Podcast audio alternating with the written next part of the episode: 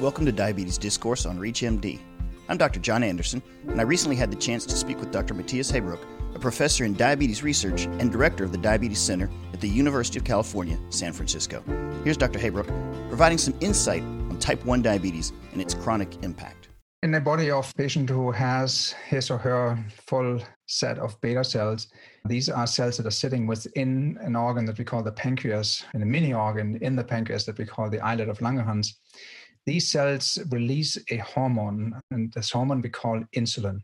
So, what insulin does is it regulates the glucose levels that we have in our bodies. And glucose is just a fancy term for sugars.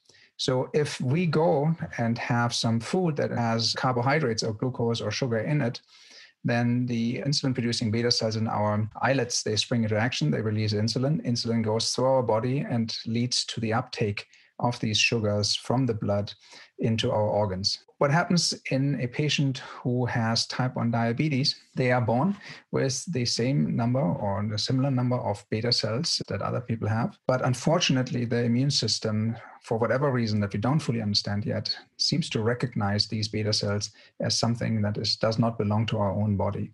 And so these beta cells over time are being destroyed. They are eliminated by our own immune system. We call this an autoimmune disease. And the consequence of that is that the cells that in a patient who has the full set of the beta cells so rapidly respond to the increase in glucose levels, those cells are gone, which means the hormone that is produced by these cells, insulin, that regulates the glucose levels, is also missing.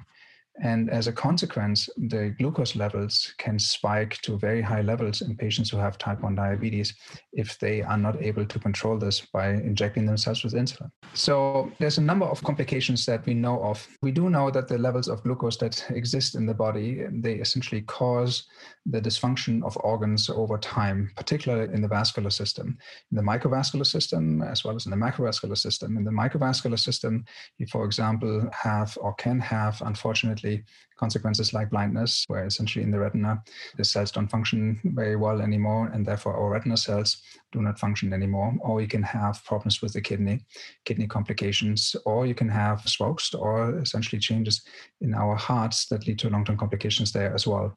So it's a plethora of different complications that would develop over time.